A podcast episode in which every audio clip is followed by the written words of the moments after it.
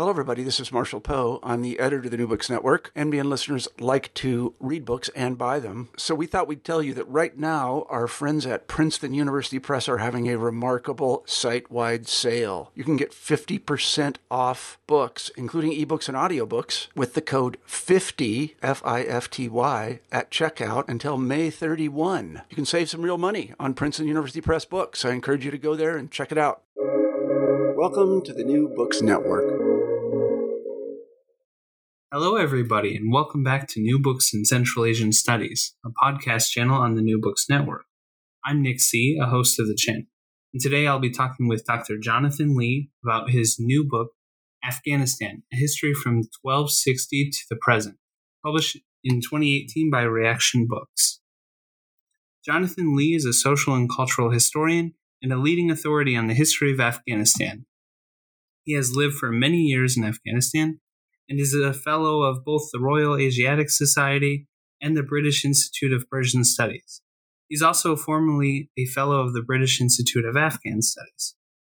His previous books include the Journals of Edward Stirling in Persia and Afghanistan, 1828 to 1829, published in 1991, The Ancient Supremacy, Bukhara, Afghanistan, and the Battle for Balkh, 1731 to 1901, published in 1996, and Amazing Wonders of Afghanistan, published in 2014.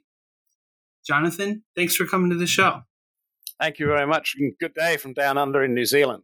To begin our conversation today, I, I wanted to just um, break into your motivations for writing this book. You know, we have lots of histories of Afghanistan, um, and yours is, is per- particularly commendable for the, the amount of detail you provide.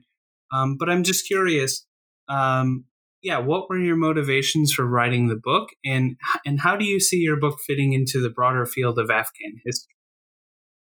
Well, I, uh, it's um, initially actually the, the publisher approached me um, because he'd recommended had been recommended to, to me by um, another scholar, uh, Finbarr Flood, and um, he said, "Well, would you like to do this history in Afghanistan? We have this series." And I, I said, I was interested in it, and and but I'd always wanted to find time or to actually write about Afghanistan a more kind of coherent history. Um, so I took the opportunity because I didn't realize what I was letting myself in for, and uh, it was uh, the book just grew and grew and grew on me. And um, the more I delved into it, the, into the history, the more I came to discover the things that I had kind of assumed as as um, being essentially the real history of Afghanistan became a lot more dubious, and I started to question things. And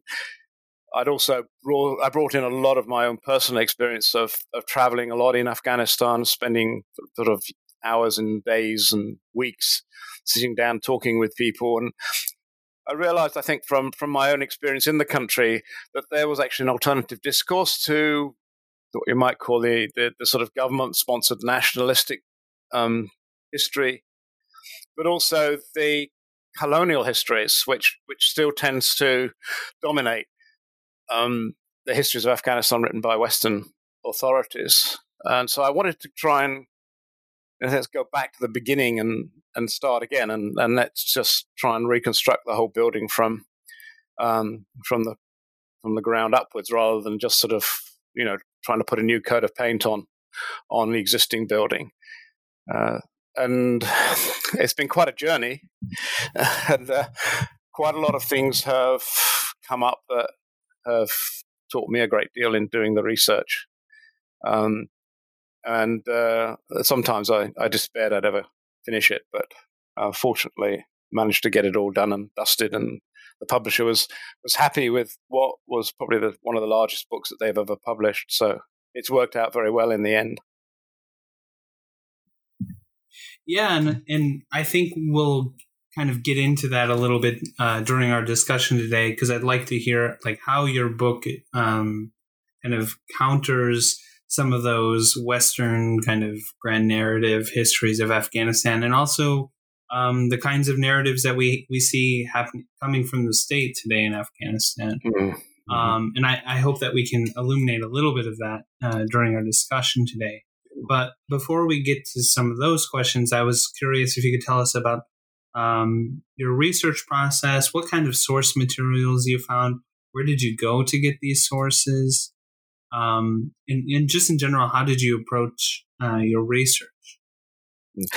Well, I I think probably the foundation of it is uh, based on on the work that I did in the 1980s and 90s for the the book on the ancient supremacy, which which led me to the India Office Library and Records in the British Library in London, which at that point were not really being used and utilized by scholars who tended to use secondary sources a lot.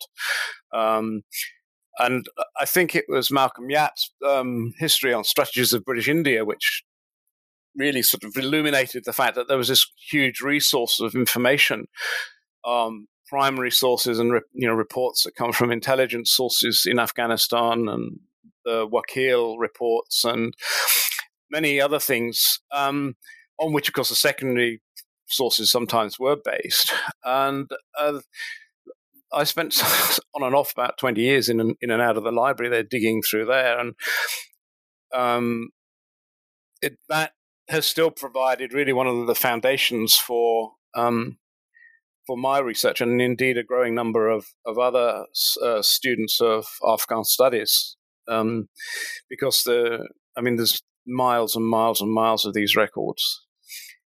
Um, I think my other thing is that I've I was using the normal sort of standard secondary histories, but um, there are stories and anecdotes and, and personal recollections of, of Afghans themselves um, who have alternative histories and alternative stories and alternative views on, for example, the, the state promoted nationalist discourse and working a lot in areas outside of the, the sort of southern dominated Pashtun zone. I mean, places in the Hazarajat, in Herat, in many parts of northern Afghanistan, as well as with um, refugee communities in Pakistan and, and, and Europe.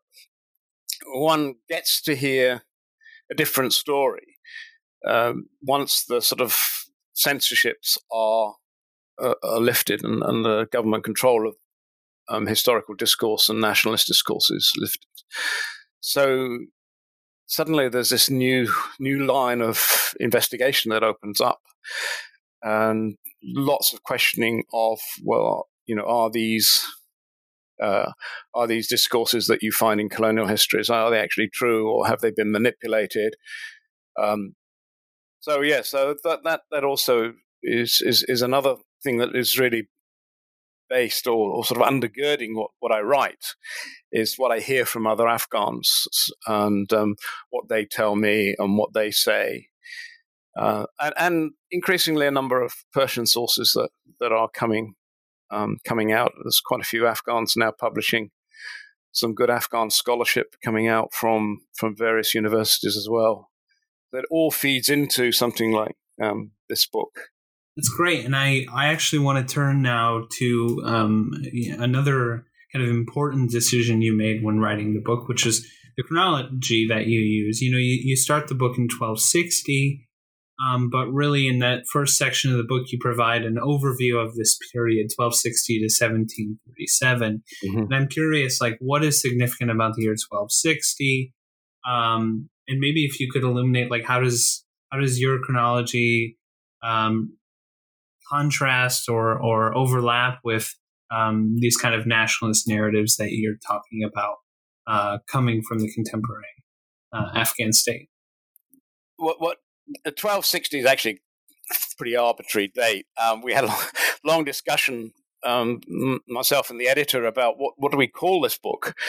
Um, I, I, somewhat whimsically said um, we should call it Afghanistan, uh, the rise and fall of Afghanistan but I thought that was a, was a little bit too pretentious. Um, we we had a debate about it, and they eventually said, "Well, look, why don't we just start at 1260, um, which is the the point where the the Mongol Empire broke up into three major components." having said that, uh, I mean, where do you start a book on the history of Afghanistan? Um, I, I mean, a lot of a lot of modern histories and, and indeed colonial histories tend to start at, at seven, uh, 1747, which is when Ahmed Shah was elected in inverted commas as as king of Afghanistan in both colonial and nationalist discourse. Um, I wanted to go back beyond that and, and, and look at the way in which the the, the whole idea of Afghan oh, Afghan tribes, particularly the Durrani and the Ghilzais, where they came from, how they how they um, came into political prominence, particularly during the period of the Ghurid and Ghaznavid Empire, and the Sultanate of um, of Delhi, which you know we're talking about the 11th, 12th century, 13th century, and, and I think that's important in terms of understanding the history of Afghanistan, since um, since the, the, the involvement of particular Afghan tribes, particularly the Khalji and the Lodi tribes, in having in sovereignty over essentially uh, northern India and, and parts of Afghanistan, has had an important impact, I think, on on the whole evolving of the idea of um, Afghanistan as, as being an Afghan state, of being Pashtun orientated. I think that's a, very much a something that is embedded within within the discourse. Uh, quite often, you find uh, Pashtun Pashtuns referring backwards to people like Khushal Khan Khattak, uh, the great Pashtun poet of the Mughal era, and his engagement on with the Mughals and then his opposition to the Mughals. So, so we we see that ruling elites in Afghanistan very much engaged with this whole history of of the pre-Durrani uh, northern India, particularly, and their role in it as opposition to the Mughals, and then their alliance with the Mughals. Um, so I, I, wanted to embed the rise of the whole idea of Afghanistan in the in the medieval period, in the in the uh, in the pre and post Mughal period. So, so as I say, the, the date is a kind of an arbitrary one, but you kind of have to sort of say something somewhere or other. Um, and uh, I actually wanted to go back and do a lot more about the earlier part of like, the rise of Islam and Islamization of the area, but there just wasn't room in the book to do that yeah, we'll have to. Um, we look forward to your your next book, which will tell us about the Islamization of Afghanistan. yeah. um, well, I, I, think you just brought up a really good point, which is you know you're you're kind of tying in um, the emergence of of what we would call modern Afghanistan, and I think you know a lot of people um, when they think of Afghanistan, um, it's it's most recent. I mean, contemporary Afghanistan or like uh, modern Afghanistan, I guess is what I want to say, comes to mind. You know, Afghanistan of the 18th century, 19th century, 20th century, and, and then the present um, comes to mind. But I would I would venture a guess that far fewer people know about this kind of what Afghan you know the territory of contemporary Afghanistan was like uh, before the before the mid 18th century. And I think this is really interesting because there you have a compelling case for thinking about well when does afghanistan become its its take its modern form? And um, one kind of major theme of the book uh, centers around this the formation of modern afghanistan and and how it emerged amidst the breakup of various surrounding empires be it the safavid uh, in, in iran the mughal empire to the south and the, the uzbek empire uh, to the north. And is this, you know, my question for you is is this the major theme around Afghanistan's formation? And how does this impact ideas about what it means to be Afghan or what it means to to uh, be the Afghan state? And also, does it impact the future kind of aspirations or difficulties uh, that the state face moving from the 18th mid 18th century forward? I, I think the in the histories, they this this whole sort of emergence of of the Durrani dynasty, which is in fact a Sadozai dynasty. It's just the representative of one particular clan of the Durrani tribe or the Abdali tribe. Um, has been very muted. Uh, the that's why I've spent quite a bit of time in the early chapter discussing you know, the rise of of the Sadozai um, power under uh, the patronage of the Safavids and how their rivals and allies occasionally, the Barakzai, which is another branch of the um, Abdali tribe, were manipulated um, by the Mughals because of this competitive, uh, competitive um, confrontation between the Safavids and the Mughals over the control of Kandahar, which was an important frontier town and quite wealthy in the 17th and 18th century. Um, uh, that tends to be not really talked about much in uh, in the colonial histories, uh, and to a certain extent also in in Afghan histories.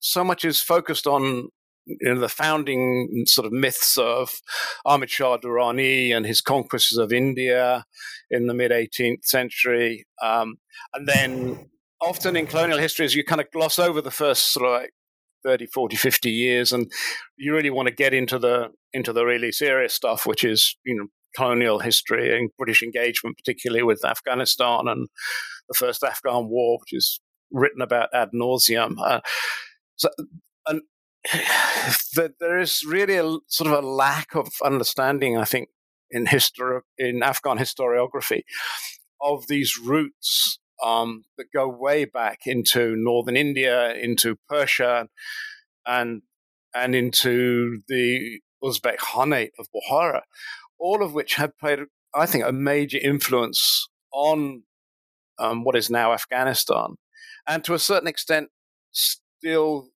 does. Um, you know, the nationalist movement in northern Afghanistan, for example, amongst Uzbeks, still refer backwards to the Tokai Timurid um, dynasty of Balkh, which was, you know, and when Balkh was uh, an appanage of of Bukhara.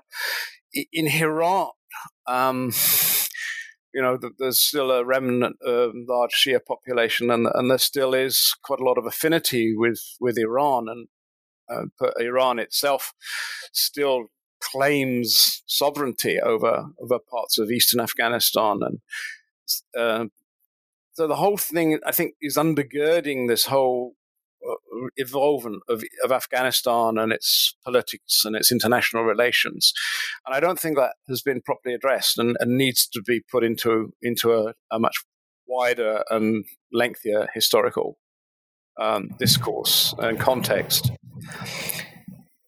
So, so I yeah, think and- I, I, think that routing, the Safavid Mughal Uzbek, I think has a lot to do with what emerges in terms of you know the way in which Afghan governments react in its international relations. A, uh, the confrontation with Persia went on right the way through the 19th century and into the 20th century over frontiers. Um, the same with you know, with India and the northwest frontier, and then that's transformed into the Pashtunistan issue of um, um, confrontation between Pakistan and Afghanistan um, in the 50s and 60s. Um, and also, I think possibly undergirding it as well is, is the historic rivalry between um, Turkic, Turco-Mongolian groups and and Afghan groups that, that you find in the Sultanate period. Um, you know, with with Sultanate, um, Sultanate uh, of Delhi, some of them were Turkic, some of them were were Afghan, um, Khalji or Lodi, and that rivalry, I, I, I, kind of wonder how much that carries over historically into um, into Af- into the Afghan state in the sort of 18th and early 19th century. So I don't think that's something that's been explored very much, but um, certainly an attempt to refer backwards and annex, um, some, sometimes to annex the Turkic history to the um, to legitimize certain things that the Afghan government does. So um, there's a famous um, visit um, to Ghazni of um, of um, of Indian nationalists, and uh, the Afghan government started to sort of uh, try to claim some sort of close link with the Ghaznavids and uh, you know the, so the use of historical uh, dynasties that have you know famous dynasties like the Ghaznavids and the Ghurids uh, for dynastic purposes. Uh, so I, I think that medieval context um, and the Mughal period and is actually quite important in understanding the way Afghanistan sees itself and its international relations as well, even. Yeah, and I think this is interesting because this kind of puts Afghanistan into like a in, into this Persianate context in terms of thinking about how messy these kind of nation building projects, um, be it in you know Uzbekistan, Afghanistan, Iran, um, can be because as as you talk about it in the book, um, there's kind of and what I like about the book is you're telling the the history of Afghanistan, but you're also telling us about the kind of the emergence of, of something like a foundational myth in Afghanistan surrounding the the Pushtun um, essence of of the Durranis, and you even say, and you know, you show at different times that that um, this overlooks the the Persianate side of of the Abdali tribe or of the Durranis, um, from which Ahmad Shah um, comes from. And I'm thinking even, you know, the the the Afghan state really begins with the uh, assassination of a, Persian um, Persian ruler um, by the hands of, of Afghans. Is that right? Um, so it's it, it's interesting for at least maybe I I mischaracterize that, but it's interesting to think how these things are connected, um, despite this kind of and, and and to think about the ways that this Pushtun uh, identity uh, becomes so essential to the state building project over time. I think I think the um, I think the the Pushtun thing is really becomes a, a, a major phenomenon in, in, the very late 19th century, and, and then um, mean, there's this point in in when Amir Abdurrahman Khan in, in 1880s, um, the Emir of the time, who he he, he tells this this uh, Ghilzai tribe, which he's um, essentially forcibly relocating into parts of uh, northwestern Afghanistan for the frontier, saying to them that effect that, that because you're Pashtuns, you have the right um, to, to to be you know to be in charge and and and it's your country and and you know you have the superior rights to land. And, and that kind of discourse begins to emerge and and of course that is then taken up um, partly during the reign of Habibullah and and then by Mahmoud Tarzi of course and and the the young Afghan groups and and then later evolved into much more sort of structured nationalist discourse under uh, the dynasty of Nadir Shah and people like um, Dawood. Uh, I think it's it's not a big thing. Uh, reading the histories prior to that, it's not a big thing. I mean, in many ways, the state, um, you know, the, it, I think the the emirs of Afghanistan saw themselves very much a part of uh, of the sort of general um, dynastical uh, reigns of uh, dynastical countries like uh, it ran their country very much like um, like they did the Mughal the Mughals or the um, or the Safavids. Uh, uh, I don't know to what extent that they saw themselves as a sort of Pashtuns. Um, they tended to see to regard themselves more in, in, tribal terms as as you know parts of the of the Sadozai royal line um, I, I, think that's something that hasn't really been examined a great deal, and I think there's still questions about you know to to how far can you take trace this whole idea of of uh, Pashtun supremacy backwards into um, into the say 18th century. Uh, I, I, think it with a lot of Afghan nationalist discourse that was evolved in the earlier 20th century, a lot of it is rewriting of history in uh, the image of um, of this new nationalism. Um, the, the the kings and the rulers seem to just just carry on as as like any other ruler would do. Um, their models were very much the Mughal and the Safavid model, and and um, yeah, they just ruled. Um, I think partly the intervention and the involvement of British um, ethnography and uh, politics also helped to reinforce this whole idea of Afghanness. Um, but uh, you know, it, it's rather like saying that the Ottomans were Turks. Well, you know, it's an it's an anachronism. I mean, the Ottomans were Ottomans, and they talked about being Ottomans, not so much as being Turks. Um, so I, I, think the same as applied in Afghanistan, and we need to be very careful how far we try and rewrite this backwards into into the early history of the rise of the Durrani kingdom. Absolutely. Um, and and something that you brought up um, just as you were uh, explaining that point, um, you know, I'm thinking. Uh, so I, I just asked uh, a couple questions ago. I asked about um, how the breakup of these various empires, the Safavid, the Mughal, the Uzbek, kind of impacted the founding of the Afghan state. But um, even as we move forward in the 18th and 19th century, Afghanistan as a developing state continues to find itself facing a number of external threats, uh, be it from Persia, Bukhara, um, from the Sikhs down in the south, um, and later from from Russia and Britain. And I'm curious if if they're you know because you've studied um, you know this entire stretch of history, do you see any recurring themes in terms of how Afghan rulers deal with these various challenges? Are there any um, threads that kind of connect uh, these responses? And, and and is there any kind of new perspective on on how these these experiences have impacted uh, the Afghan state or the development of Afghan society?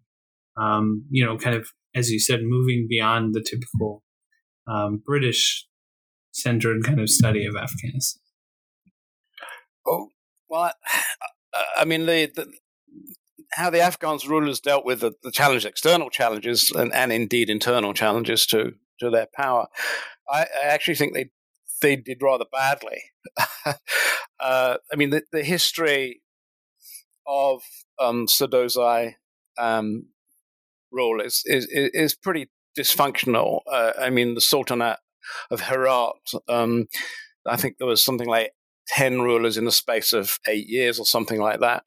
Um, lots of rivalry, lots of, of quite bitter um, feuding going on. And if you read the history of even Ahmad Shah, who sort of seen as this doyen of, of the founding father of Afghanistan, I mean, he's he's constantly disposing of you know his cousins and rivals who who stand in his way. You have civil wars that break out after the death of the emir, and, and, and the country has a history of of, of internecine fighting, of of, of rivalry um, between different factions in in in, in the in the of the dynastic uh, tribal groups, and so I actually don't think they handled it very well. Um, by and large, I, I think there comes a, this point where you, you you look at it and think, well, how can this country have actually survived uh, as an entity, um, given again and again and again, it, it seemed to be hanging on the brink of being absorbed or being carved up between Persia, the Sikhs, um, the Uzbek, the Bukharan Uzbek uh, dynasty in the north, or the, every so often makes incursions into into northern Afghanistan, and and I, and I think probably the you know they there was these attempts to try and make these alliances and temporary balancings of power between the different rival groups, and the emirs were sometimes quite frantic in trying to, to do that. Um, but I think to, it really comes down to the um, to the involvement of of Britain in in the whole kind of cis cis, cis Indus area that um, the whole idea of the you know the defense of India, the frontier, uh, the, the, fear of invasion, ended up with you know creating this entity, um, which in many ways was you know more of a colonial construct than than any kind of natural uh, state. um, that had you know historic borders, um, and and you know in many ways the borders created more problems than than they solved as far as um, long term solutions were concerned. But as far as the British were concerned, that these were convenient red lines and black lines on maps that you know would be uh, hopefully a sufficient way of containing any possible threat from, um, from of invasion, either by the Afghans themselves or by Persia, or of course then subsequently Russia. So I, I think in many ways, I, as I say, with talking about the reign of Dost Muhammad Khan, who was the emir that was overthrown in the first Afghan war, how he, in many ways he was the luckiest emir of them all because the British deposed him, damned him as, as untrustworthy. The British got badly beaten up in the first Afghan war and then allowed the emir to be reinstated. And within uh, within a decade, the British were signing treaties with this man, who they treated as unreliable and as they damned him in this famous Simla Declaration. Uh, and as a result of that, he started to get um, subsidies of arms and uh, and and cash, which allowed him to conquer parts of northern Afghanistan, retake and eventually to retake Herat and Kandahar and unify um, this region, uh, which in many ways was was not a unified entity at all, but was made up of of three essentially three separate blocks. The, the West, which was uh, historically under the rule of Persia, the North, which was Turco-Mongolian, and, and the South, Southeast, which was part of the Mughal Empire. Um, so it has always been a big problem how to handle and how to keep these competitive elements within the state together. And, and, and in many ways, it, it, I think it was really the involvement of Britain that certainly helped the survive the survivability of, of a state which you know looked as again and again as though it was just going to implode. Well, you've begun to answer my my next question, which was specifically about Anglo-Afghan encounters um, with two major British military in, interventions in the 19th century. Um, and you've kind of alluded to the fact that during the first Anglo Afghan War, you start to see more of a solidification of, of Afghanistan as a geographical, uh, political unit. Um, but are there any other ways in which these interventions shape the political landscape, the reality of Afghanistan across the century? And um, on top of that, I'm, I'm wondering if, um, you know, we're eventually going to talk about the, the Soviet invasion in the 1980s, and of course the U.S. led coalition invasion in the early 2000s. I'm curious if you can draw any parallels between those experiences. Um, are they? Do you see any similarities, or are they very historically contingent and therefore different? Well, I think a couple of things there. I, am talking again about how I think in many ways the whole idea of Afghanistan was essentially was came out of colonial engagement with the emirs of, of the area, and uh, there's a lot of um, discussion going on in, in academic circles now about the importance of the Elphinstone mission in 1808 and 1809 and the ethnological work that they did. And, and that became a sort of foundation of, of colonial visions of Afghanistan. And um, the, the, the way in which the Elphinstone mission, in a sense, created the idea of the Afghanistan state and, and the confusion that occurs within um, the voluminous reports of the Elphinstone mission about the frontiers of, of what was Afghanistan. Um, the confusion between Afghanistan, the tribal areas on the, the Indian frontier, which was the essentially the, the, the Pashtun um, tribal zone, and and how that was conflated with the state that was being ruled by Shah Shuja, and in many ways, the application of the term Afghanistan to to the political entity ruled by the emirs was was very much a, a British construct.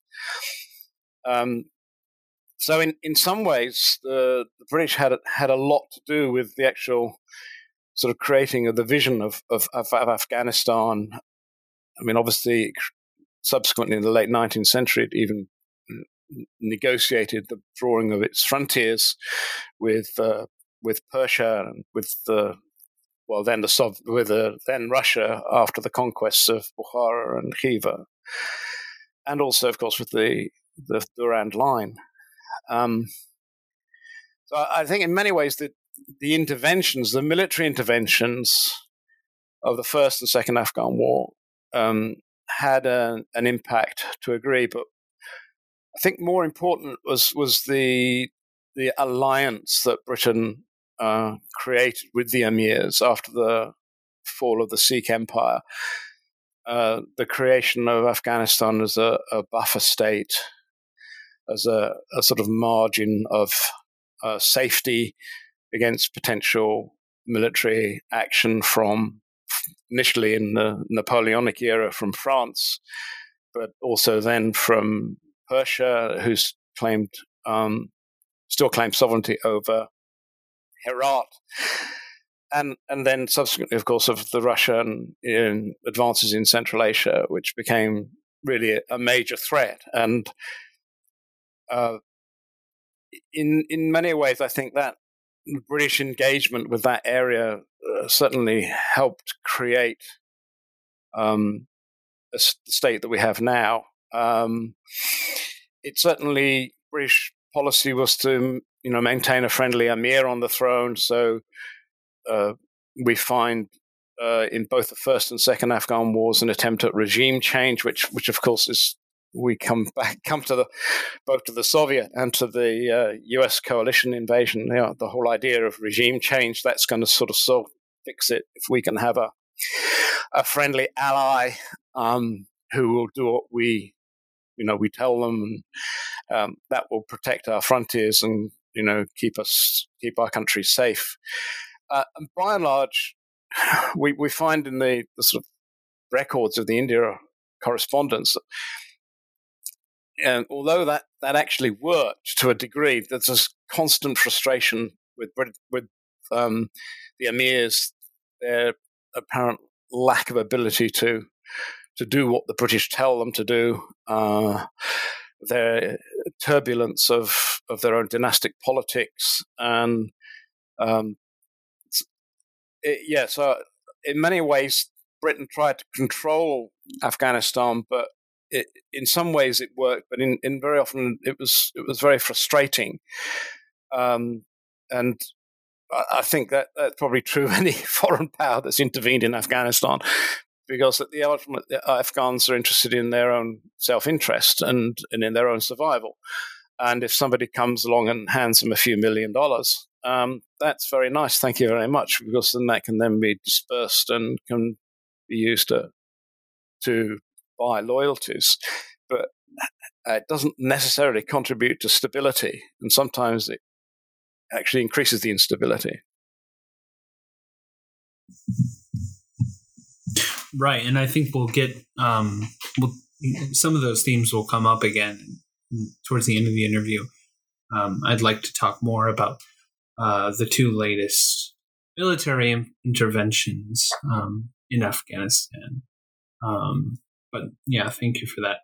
Um, and so, as we are kind of moving um, into the 20th century, um, you know, there's a lot in this book that we aren't covering. But one thing that really struck me, I guess, coming from um, the field of, of, Russian and Soviet history, um, was the question about these uh, basmachi, you know, and and kind of not just the basmachi who were um, basically resistance fighters in Central Asia against the Soviet regime uh, in the in the 20s and 30s. Um, but what really struck me is is how one how diverse uh, this region of North Afghanistan truly was, and I know it has its own history of being kind of colonized from the south, um, but also how disruptive um, change, you know, the fall of the Russian Empire and and and collectivization in, in the Soviet Union, uh, which really created a refugee crisis of sorts. Um, when all of these people fleeing the Fergana Valley, fleeing different parts of Central Asia, wound up in northern Afghanistan, and I think, you know, we talk about the history of Afghanistan, its relations with the Soviet Union, which were, um, as your book shows, constantly developing, constantly changing. Um, but I think this aspect of the story that actually so many, I don't know, I'm just thinking about the ways that, that those events that happened in Soviet Central Asia really affected um, the way Afghanistan looked uh, across the 20th century, but also today, and how this might have actually, uh, how this influenced the history and, and how this um, creates different kind of problems um, for the Afghan state. Um, yeah, so that's more of just an observation. Mm-hmm. But if you mm-hmm. wanted to respond to any of that, be happy to listen. I think there's not. I mean, there's there's a, there's a, a fair bit written about the Basmachi movement. I think from a partly from a Turkish point of, from point of view, and, and, and the involvement of of Turkish um, uh, commanders and, and, leading this, and, and, and the whole issue of um, of, of, the resistance to, uh, particularly to Sovietization.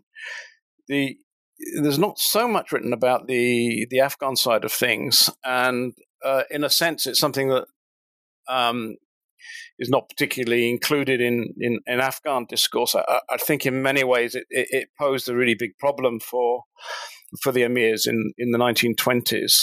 Um, there was a major uh, exodus of Turkomans, Uzbeks, as well as Bukharan Jews um, and Tajiks um, from Tajikistan, what is now Tajikistan, across the Amudarya into northern Afghanistan.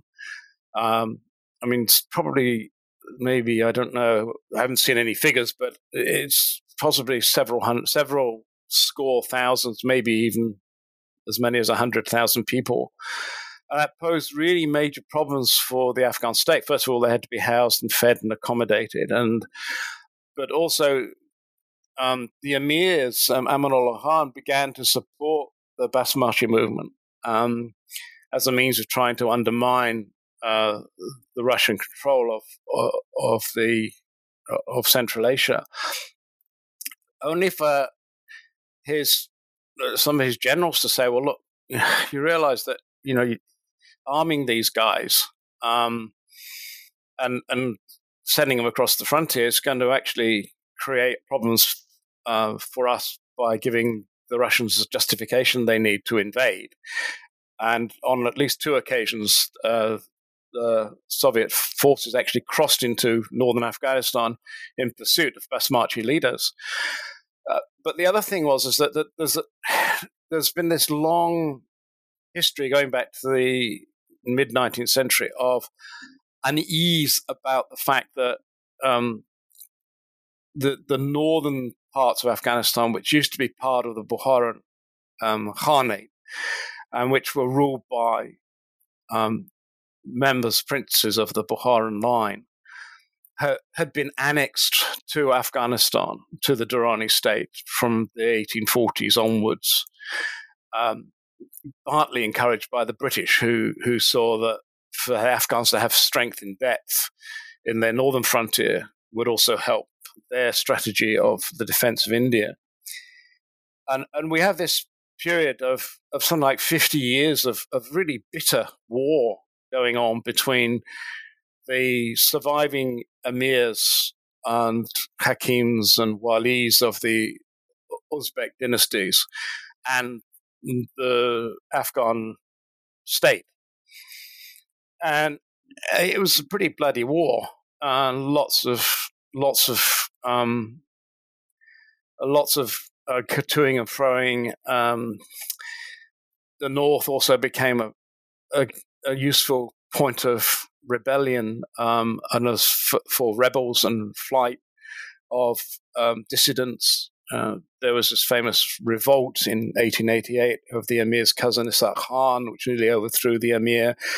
So there's this whole problem of having to how to control the north, and the fear with the Basmachi movement was that that these Basmachis could just turn on the Afghan state and just declare um, independence or start another civil war in the north. And with the uh, control over the kingdom increasingly tenuous, um, and also Nadir Shah has succeeded him, this whole idea of that, that you know, well, as as good Muslims, we should support these Basmachis, but at the same time, we don't really want them uh, causing trouble in northern Afghanistan. So in the 1930s and 40s, we we find the suppression of the Basmachi movement in northern Afghanistan, which was, was quite bloody. Um, and it is still remembered today. Uh, I mean, I can remember sitting in Peshawar in the 1980s talking to a man who was in his 90s, um, who was telling me stories of his father who who'd fought the Afghans in in northern Afghanistan during the the 1920s, and it, it's extraordinary how these um, memories have persisted and been carried on down through the through the age. Um, and there is still quite a strong nationalist movement in Afghanistan in the north. And as I mentioned in the book, I, there's this group in New York, the the, the Turkestanian organization, which is run by, um, well, was run, whether he's still alive, I don't know, but run by a, a Turkmen actually who comes from Andkhoy, and whose ancestors were also part of the Basmachi movement and refugees. So, so for the I think the the the whole northern thing has always been a, a big problem for um, the Afghan state of how to control it, the fear that it could be used as a um, as a sort of base for revolt against the, the central government, but also for uh, a nationalist movement. Yeah, and it's I mean, once again, it's just interesting because I think the the theme that I keep picking up on is the way in which Afghanistan is really engaged with with kind of what's going on uh, in these neighboring regions, and there, you know, with the except, I mean, Britain obviously had a huge impact on the as we talked about the foundation of the Afghan state and the way that it formed across the 19th century, but these these matters happening more locally across different borders also um, play a, a major role in, in how Afghanistan comes to imagine itself and, and the different problems that they that Afghan um, rulers and, and, and bureaucrats have to um, deal with. Um, and this also struck me when I was when I was reading the section in your book on um, Mahmoud Tarzi and the young Afghans who were actually inspired by what was happening uh, with the Young Turks and Kemal in Turkey. Um, and and my question was, does this aspect of Afghan history, um, which which comes at a moment when there's an appearance of new kind of ideologies, I would say like modernizing ideologies, um, does this mark a turning point in the 20th century, um, or was it already present earlier in the 19th century? Um, because I, you know, I'm thinking specifically of of Marxism playing such a major role in the politics of the 20th century. Um, and I feel like we can trace that back to this moment when all of the empires of, of uh, Europe and, and the Russian Empire is collapsing. Um, when the, you know, in that way, it's kind of interesting to compare um, the history of Afghanistan intellectually to what's happening in Russia, for instance. Um, but yeah, I'm, I'm curious, is this a turning point um, in Afghan history? I think Tarzi is is is actually a very important figure. I, I mean, he, he's he's referred to by uh, in sort of um, state nationalist discourse as the father of Afghan nationalism. Um, I mean, that that could be debated, um, I guess, but he certainly was very very influential. I, I think one of the things that he was one of the things that was important about Tarzi is it through his um, through his newspaper, um, the Siraj Al Akhbar, he, he introduced um, sort of Afghan intellectuals and uh, educated Afghans into a, a wider world, and uh, the discourse on on nationalism that um, was being you know, debated in in Europe and in Turkey, which was was very ethnocentrically based, and of course we have all the way through the late 19th century the, the rise of, of nationalist movements in like Greece and Bulgaria and um, amongst the Arabs. And, and in a sense, he had, I think, a major role in introducing this whole idea of,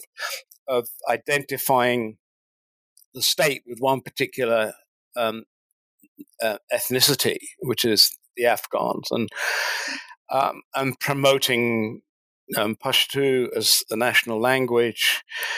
Um, I think that was a process that was was begun probably towards I mentioned sort of the late 19th century, but probably the beginning of the 20th century, partly through um, also the uh, opening of the Habibia um, High School, which was essentially for well connected Mohammedzais, and and also the military academy as well, which also um, encouraged a, a, sort of a new nationalism, which which Afghans, generally speaking, didn't have before, and. I think it was all part of wanting to become part of the modern world and become part of a nation state. That you have to have a, a sense of national identity, um, rather than just um, the old system of loyalty to to the emirs, um, which was done through a thing called the, the bite, the, the oath of um, office, and the oath of uh, fealty, which was very much in the medieval uh, tradition. The idea of trying to bind a disparate country, which was often at war with itself, um, under one idea of, an, of, a national identity, which was was based around um, but loyalty to the dynasty, but also um, the idea of of Afghanness. Uh, but of course, in in some ways, that as I, I argue in the book, that, that that idea may have been fine in somewhere like amongst the Turks and, and, and the Arabs, the Ottomans, but didn't really fit into the um, into the Afghan context because of the disparate nature of Afghan society, its multi ethnicity, and it, different competing um, ethnicities and regional factions, um, and promoting one particular ethnicity over and above everybody else actually is still a, a big problem um, and still heavily debated. You know, in in politics and and even in conferences that you know you go to on on Afghan identity. So, so in some ways, I think it was Tarzi.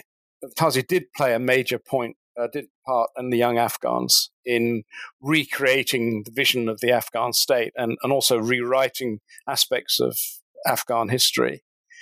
Um, but we also have, I think, a lot of influence of, of Indian nationalism. Um, there were Indian nationalists, anti-British factions in uh, in the Afghan court uh, in the early 19th, in early 20th century, and Indian nationalism and also Islamic nationalism, if we can call it that, um, also played a major part in defining the way in which the Afghanistan in the 20th century evolved into uh, a state which was more formally Islamic and um, was also increasingly Pashtunized um, uh, to the exclusion quite often of other identities. Yeah, and I guess it's just interesting to think about, you know, um, how how this. I just can't get over how these ideologies, you know, push in this case Pashtun nationalism, but also uh, Marxism, and then um, yeah, I don't know. I guess other probably modernizing ideologies come into play um, in after 1991. But it's curious to see how these kind of create new categories that people organize around in Afghan politics. Um, and I guess I did have one question about about Marxism in particular, which seems to play such a major role up until, um, I guess, until the Soviet, well, through the Soviet invasion, and then probably at least until the Soviets leave in, in 1989. Um, does it does it have an afterlife um, in Afghan politics post 1989, or does does the experience of occupation really um, kind of quell defang Marxism in a way?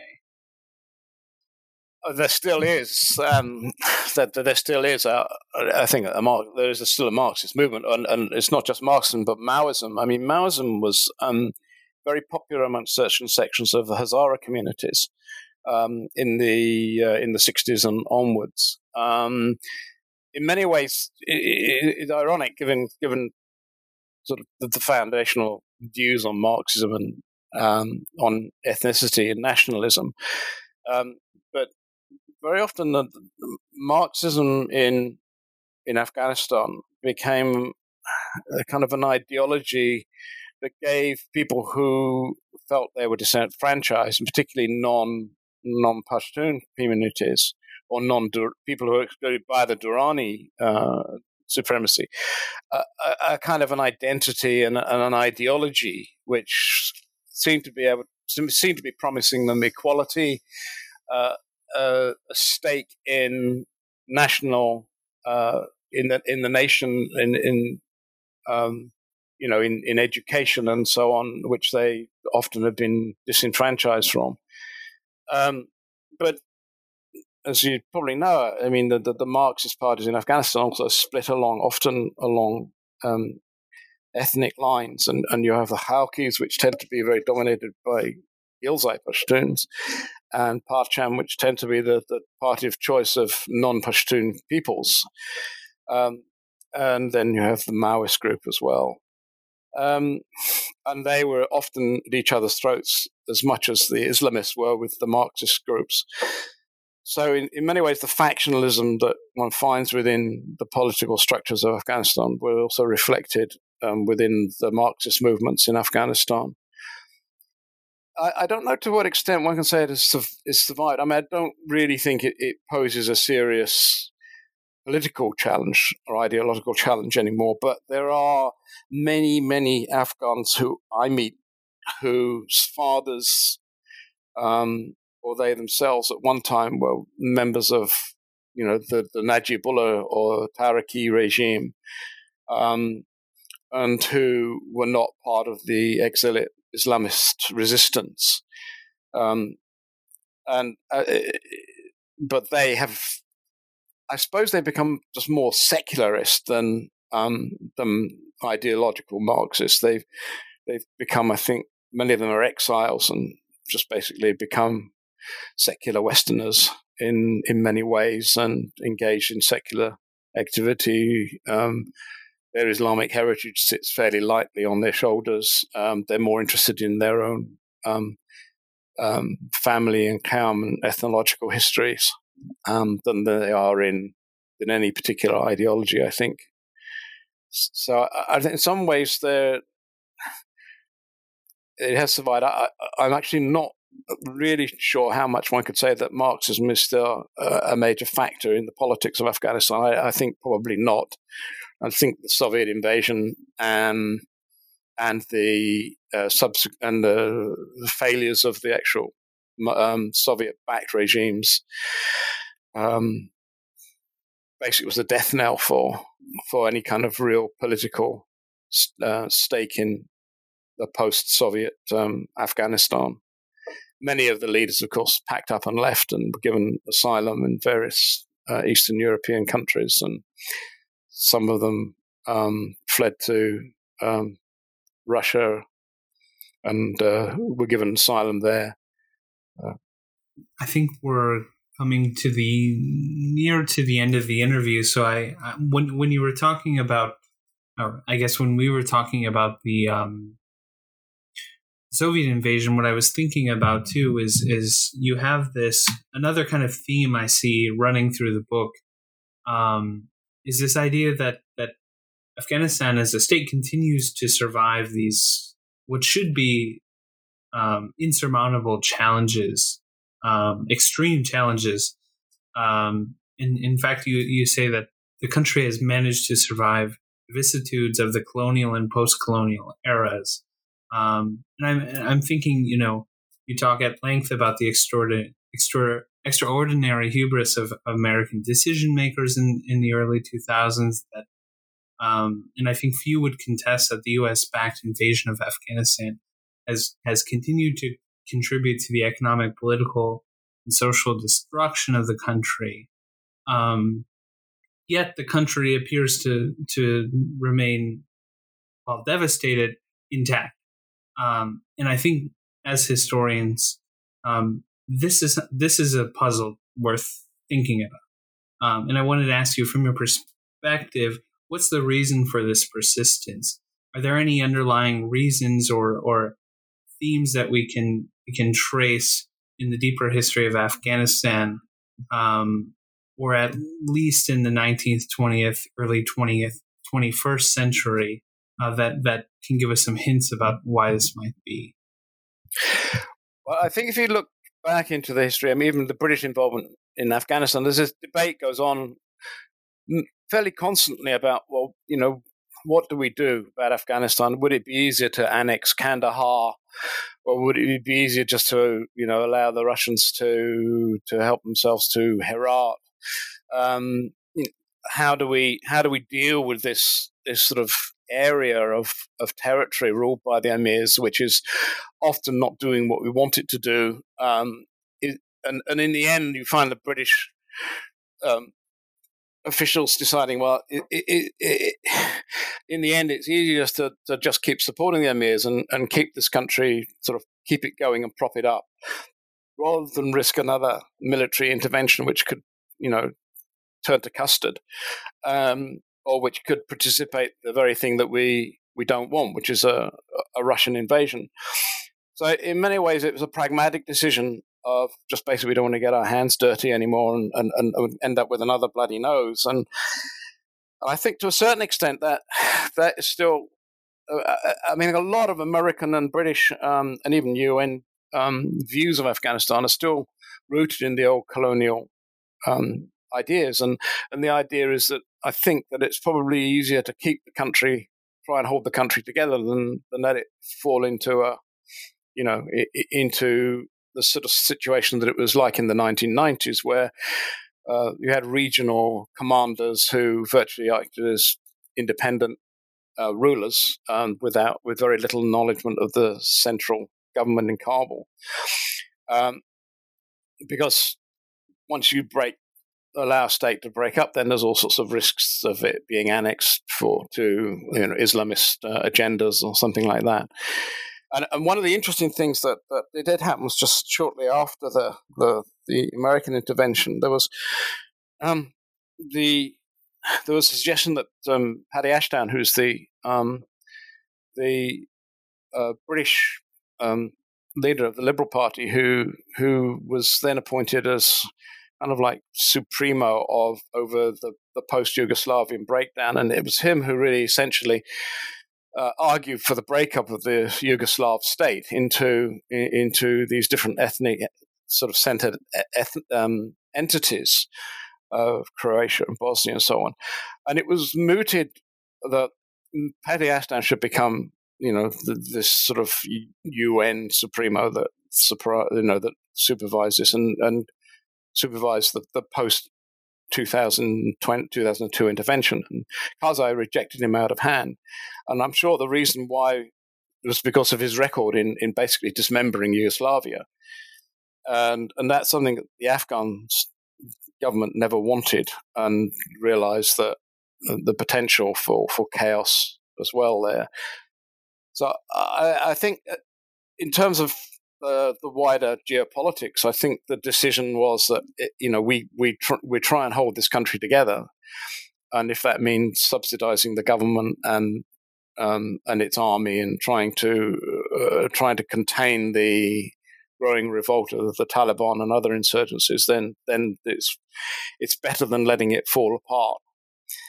Uh, locally, I mean, in, inside Afghanistan, I, I, think one of the remarkable things that you find when you, you spend your spent time traveling through villages and communities in outside of Kabul, you find that, that, that Afghanistan is very rural Afghanistan is very different to what's happening in Kabul. They they have their own networks. right the way through all the troubles of the 90s and of the Soviet invasion, um, a form of kind of government survived at subnational level. Uh, local peers, local religious leaders, village elders, um, as well as um, commanders who were both good and bad, have, have somehow managed to maintain and hold the communities together. And communities continued to function despite the war and the collapse of central authority.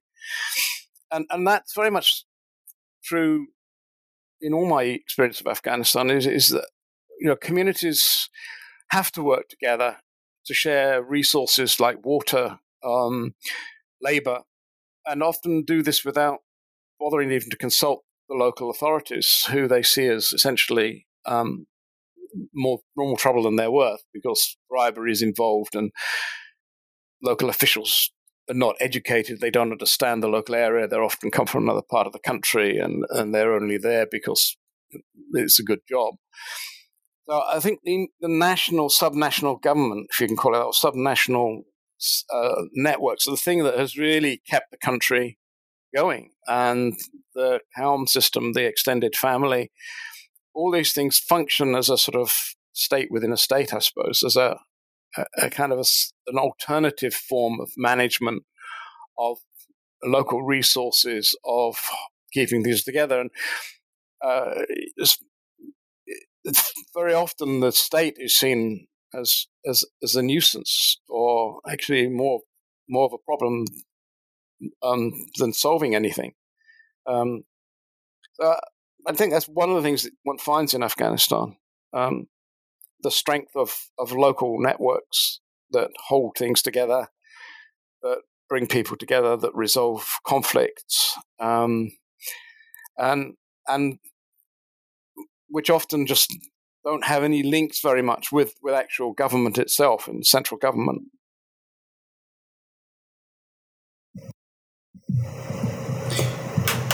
And I think that's, yeah, like perhaps a good place to end. You know, um, I really like the way that you end the book in your conclusion by mentioning that, you know, the, the potential for uh, withdrawal of foreign funding, military support is, is definitely on the table in contemporary Afghanistan, and one can only wish that Afghans um, will get the, the yeah we'll get the support and and and you know that basically that they deserve better uh, than to be condemned um, to kind of this perpetual insecurity and uncertainty.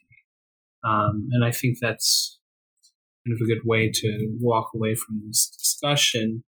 Um, yeah. Well, one, one wishes them well. you want to add anything? Yeah. Well, I, I, you know, you, I mean, I spent so many, so much of my life, actually all of my life, involved in in the area, and uh, in one way or another, either living there or or studying it, and and and one can't do that without actually coming away with with a real fondness and love for the country and the people, and you do really wish them them well and hope that you know that somehow or other things will all get it sorted out. I, I think the problem is is is that foreign powers tend to sort of think that they can fix it. And in fact, in trying to fix it, they make things worse because they just don't understand how things work and they put the wrong people into power. Um, and then they just pay them to stay in power so that they can do foreign powers biddings. And uh, I think somehow or other Afghanistan has to work out its own salvation. Um, and and the, this whole tradition of living off what, what the they used to call the money from God, uh, which is foreign subsidies and foreign aid, and uh, you know, somehow or other that's got to have to be addressed. Um, because it's so much easier just to sit there and and and you know just keep sucking in the millions of dollars, putting you know half of it into your bank account, and then spending the rest of it on prestige projects. Um, it, sustainability, you know, any any country, any state has to be essentially learn eventually have to be sustainable. It just just can't survive otherwise. And I think that is the big question that will face Afghanistan, and it's been masked by a series of interventions. Um, one, it has to learn to be somehow or other sustainable financially, but also develop uh, an idea of nationalism that is inclusive, uh, that is not confrontational, and that accepts differences, whether that is religious or ethnic or regional, um, and, and, create um, something that is different to what it has been before. I hmm. think that is really the major challenge that faces Afghanistan, and unfortunately, it, sadly, so that some of the people in power don't want to see that. Although, having said that, I I know of lots of particularly younger um, Afghans who really would like to see things different and change, um, and often they're hindered in that by um, embedded prejudices and um, embedded attitudes and we just don't know what will happen. I mean, every time one writes something on Afghanistan, you to think, well, you know, can this country survive? And and yet somehow or other, people just manage to get on their li- on with their lives. They manage to survive, make a living, and and and in the end, um, you know, manage to circumvent, if necessary, you know, the machinations of local politicians. Um, so, so in many ways, there's there's a deep survivability within the system, but that has to be tapped, and um, something has to develop at a, a, national level as well, which which goes beyond what what is what it what they have now. Uh, um, and if not, then then one can only just see that it's a prescription for yet more conflict and um, uh, yeah, a more civil war. Yeah, I think that's not the most positive picture, but I think that's like a fair way to um, kind of wrap up um, our mm. discussion. Um, so, Jonathan, I, I, really wanted to thank you uh, for for sitting down and talking about uh, your book today. Um, and before we go, I did want to give you the opportunity to tell us about any um, projects that you might be working on, or at least scheming about, um, related to Afghanistan or or anything else? Well, I I now I now live in New Zealand. I'm actually British born, but I, have been living in New Zealand now since 2007. And the one thing I've been looking at recently is what is New Zealand's connection with Afghanistan historically, and I've been finding quite a few interesting archives, particularly of British military personnel who retired to Afghan from Af- who were served in India and often in the Afghan wars and retired to New Zealand. So I'm looking at some archives here. But my, my major project at the moment is, is, is another one of these these long term ones. Um, I, have been always wanting to find out more about the Armenian community in Afghanistan, which is which is a, a, a Christian community that very little is ever is known about, but it appears in 19th century sources every so often um, with their leaders hosting people like um, Masson and uh, and Stirling and others. So I, have been working on this project really now for 20 years on and off, um, trying to dig out information that I, you know, from things like the India Office Library, but also I've been working very hard in the Church Missionary Society archives in Birmingham um, because the Armenian community was expelled from Afghanistan in 1896 by Amir Abdul Rahman Khan, and many of them settled in Peshawar and taken in by the local missionaries. And some of their descendants ended up um, working for the uh, mission hospital there.